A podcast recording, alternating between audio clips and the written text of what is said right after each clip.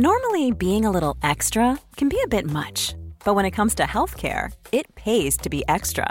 And United Healthcare makes it easy with Health Protector Guard fixed indemnity insurance plans. Underwritten by Golden Rule Insurance Company, they supplement your primary plan, helping you manage out of pocket costs without the usual requirements and restrictions like deductibles and enrollment periods. So when it comes to covering your medical bills, you can feel good about being a little extra. Visit uh1.com to find the Health Protector Guard plan for you.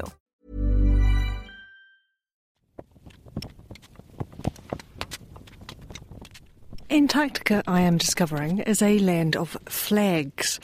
The flags are quite small, they're pennants, really, I suppose, mounted on a tall bamboo pole, and they mark the routes where you can and can't walk. Uh, and they're a really good barometer of the wind. So here we have a flag. And when I left Scott Base about 10 minutes ago, it said it was about 6 knots. So quite a light one down here. I'll keep an eye on the flag barometer through the rest of the podcast. Kia ora. I'm Alison Ballance from RNZ, and this is Voices from Antarctica. In part three, From Flags to Physics, I'm continuing my exploration of what it's like to live in and do science in Antarctica. Um, I'm going to open the outside door and see what it's like outside.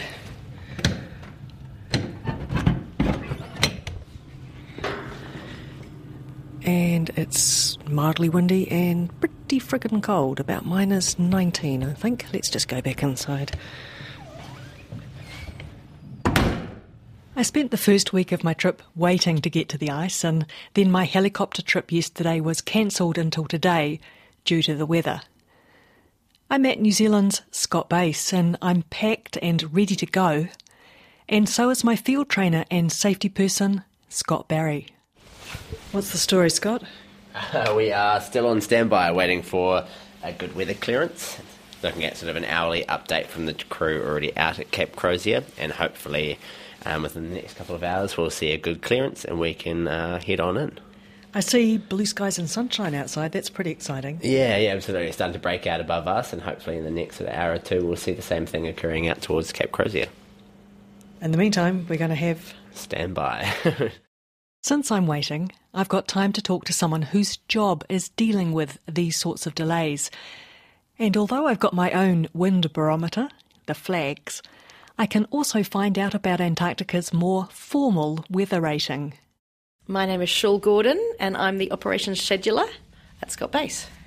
What does that job involve? It mostly means that I schedule the helicopters and small planes that move in and out of Scott Base, but also people, whether they're going on Haglunds or planes from here to New Zealand, uh, and meetings that we've got to have with the groups when they arrive at Scott Base and then when they leave Scott Base. So just general, general scheduling. And these are schedules that change all the time, and I know that from personal experience. yeah. So you then have to juggle everything that's changed as a result of that. Yeah, pretty much. Uh, the plan that we set over the winter, uh, we know is a baseline kind of a plan, and that it's going to change.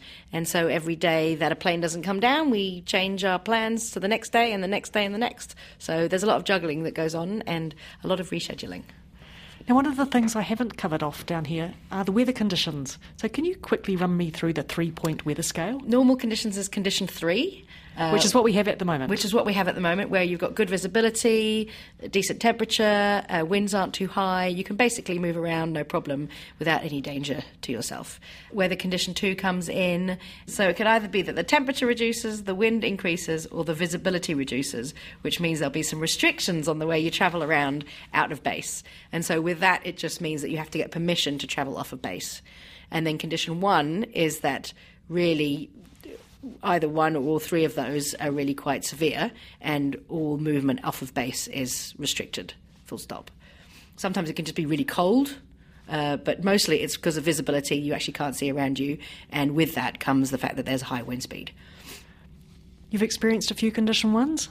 A few. Actually, we came down relatively early this season in mid September, and there was a couple of doozies um, that were quite exciting. In fact, one time I was just about to go to bed, and the whole building just creaked and shook in a way I haven't felt it before. And everybody came out of their rooms. In fact, we came out to the front here, and you, you could barely see the front of the banister there, and the wind was just pounding against the um, against the window. And the, the, the, the strong winds are from the south the base does face to the south, so it really does get hit. It was quite exciting and um, a little bit unnerving, but recognising this building's been through many condition ones, and so figured we we're pretty safe.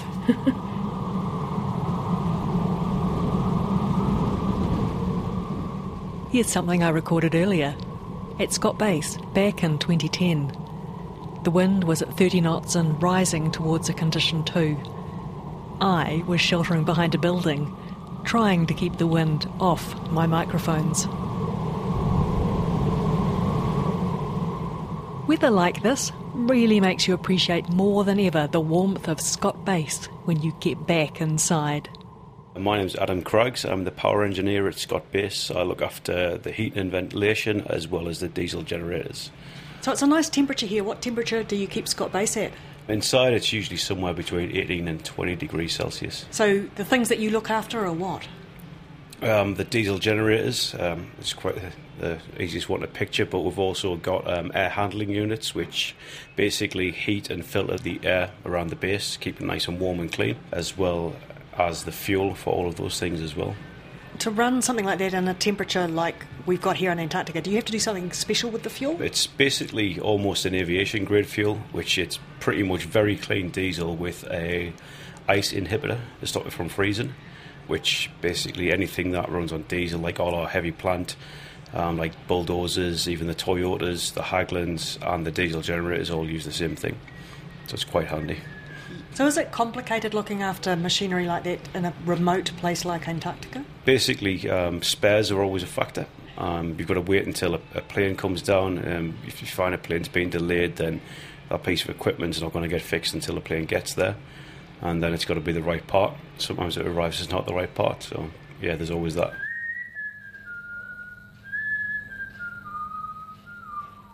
Luke Kean helps keep the lights on and the power running.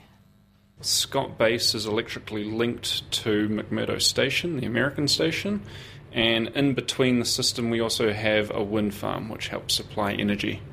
So, our two systems are fairly closely aligned. There is a mixture of three big diesel generators at Scott Base, of which any one of them is more than capable of covering Scott Base's energy requirements. We have three big turbines up on the hill. They've been there a few years now, haven't they? They have been, about 10. I think they were commissioned about 09, somewhere around there.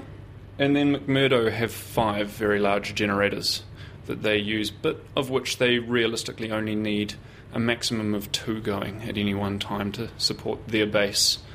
And the electricity system is smart enough to be able to look at uh, how much wind energy is being produced through the wind farm and sort out where the most efficient way of drawing energy to power both stations comes from, and it can turn on and off generators of differing sizes as it needs to to maximize that efficiency. So, on a day like today, there's a little bit of wind out there, but it's not extremely windy. How much power are those turbines generating? Can you tell by looking at that screen? I can. So, what we're looking at is each of the turbines is producing nearly full power a little bit under full power at the moment, so we're looking at 330 ish kilowatts per turbine. Given that the total load for the island is about 2 megawatts, we're producing 45% roughly via wind wind energy at the moment which is so, pretty good. So more than enough for Scott Base. Oh well, more quite a lot of McMurdo's power as well. Yeah, so it's it's very advantageous for us to be able to supply them with electricity. Uh, it means that they can take one of their big generators offline completely, run on one generator. That saves them a lot of fuel um, cost. And that is part of New Zealand's contribution to the joint logistics pool. It's a really good way of us being able to help reduce the entire island's carbon footprint. Every now and then you run into a few issues, as things do, and at the moment we're just progressively working our way through one that happened yesterday from a power outage. Um, but we're be expecting that by tomorrow morning we'll be back in full um, island production. It happens every now and then. It's part of being in a, a place like this. It's part of any generation system. So, what does all of that power get used for? I mean, the lights and computers, obviously. Yep. There is a lot of energy goes into water production. Water production is a very energy intensive exercise. Our reverse osmosis plant uses a fair bit of water. The Americans have three plants that they run, which are very large. That produces a lot. There is cooking and heating and all the normal things that you use electricity for anywhere else in the world. We do the same here. How are those flags getting on? Moderately light winds at the moment. Right, I'm going to segue from flags to physics because I've got permission to visit a scientist working in a very special area on Ross Island, partway between Scott Base and McMurdo Station. I'm James Brundell. I'm from the physics department at the University of Otago and I'm a research fellow there in the space physics group. We should perhaps explain where we are now because it's quite a noisy room, Yes. but it's a really special place. It is a very special place. We're here in uh, New Zealand's science lab in Arrival Heights. Uh, we're inside a ASPA, the Antarctic Specially Protected Area, and the one we're in is ASPA 122, which is a designated uh, radio quiet zone. We're here using Antarctica as a vantage point. So we come here with our radio receivers because this is a good place to receive radio waves that have travelled through an interesting part of the world where energy from the sun and from outer space will come in, hit the Earth's magnetic field, and that energy can get channeled down into the polar regions. Um, so we pick up radio waves in a frequency range of called the very low frequency, which where the wavelength is many kilometres long, and waves at that frequency can travel a long way because they reflect off the very lowest layers of the ionosphere.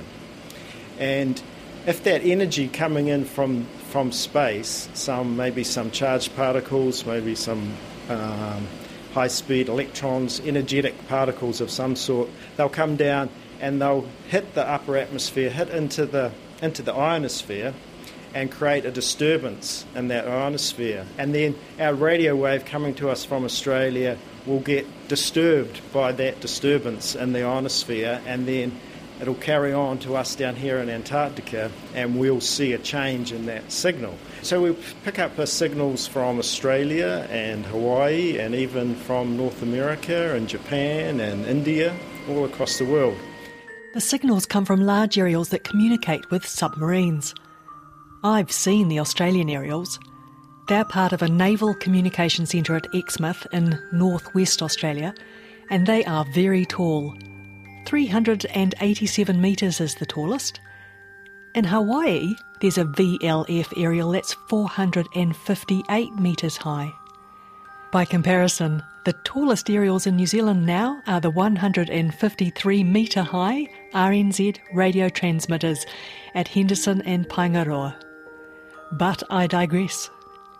Back to Arrival Heights and to James, who is very excited that I've seen one of the sources of his signals. Wow, I've never seen it myself, so that's really cool.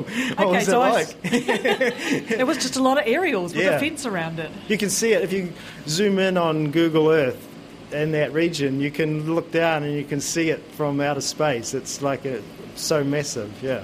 Right, so you're just eavesdropping on. Y- yes, that's a good that's a good way of saying it. Yeah, eavesdropping on those signals, and they'll propagate out for thousands and thousands of kilometres, and, and they're very stable too. So the signal is a very steady tone, and so when and we carefully measure that stability and any small change in the signal, which we're quite sensitive at picking up. The signals leave Australia, they bounce off bits of the atmosphere, Bits of the ionosphere. the ionosphere. So quickly talk me through from Earth going up, whereabouts does the ionosphere fit, fit in? So we're down here at, at a few hundred metres above sea level. As you travel up, say up 10 kilometres. That's like where you might, if you're flying international uh, flight, you'll be at about 10 kilometres. If You carry on further up in the daytime, the ionosphere, meaning where the atmosphere starts to become ionised, uh, ionosphere, that starts to happen around 70 kilometres and maybe 70 to 90 kilometres depending on the time of day. And then further up, there are more, become more and more enhanced layers of the ionosphere. And we talked about aerials at Exmouth. You have an aerial here as well? Yes. Luckily, it's very easy to receive these signals. We have a small antenna about four metres high, and we pick up the magnetic field component of the radio waves. So there's a bit of aerial maintenance to be done given that Antarctica is quite a harsh environment yes, so outside. our experiment here runs all year round, right through the um, Antarctic winter. Sometimes the science techs will take a photo of the antenna for us from the middle of winter and it looks like it's been stuck in a blast freezer and someone set a hose on it and it's just covered in a, an icy mess. But it keeps on running. we keep getting the data every night. We stream the data back. One of the things James and his colleagues measure with their radar is activity on the sun. A student in our group looked at data over the last 10 years on the signal from the Hawaii station, looking for particular events we call solar flares. And solar flares are when there's a big blast of X rays come out of the sun. So these solar flares, the X class events, come in and we can detect, we can see that on our data received here. We see the phase of the signal starts to rapidly change when this X ray hits. And by analysing these flares, we could see the onset of these flares maybe a minute or two before um, some of the even satellite data could detect that these X rays are coming in. And of course, early detection of these events is of interest to many people. The international communi- aviation community are very interested in monitoring for sp- space weather, and there's an upcoming requirement that uh, aircraft start to take into account the possible influences on, on space weather. Whew. I think that's enough of that noisy room. Let's head back to Scott Base. Now, there are a lot of corridors at Scott Base, and I will not subject you to all of them. Suffice to say, it takes many minutes to walk from one end of Scott Base to the other, because it's a whole lot of separate buildings, and they're joined by fireproof corridors with the idea that if there's a fire, it's not going to spread all through one building, but you can isolate different buildings. Lots of walking. I haven't even left the Hillary Field Centre yet, and that's only one building. Oh, here we are in another building.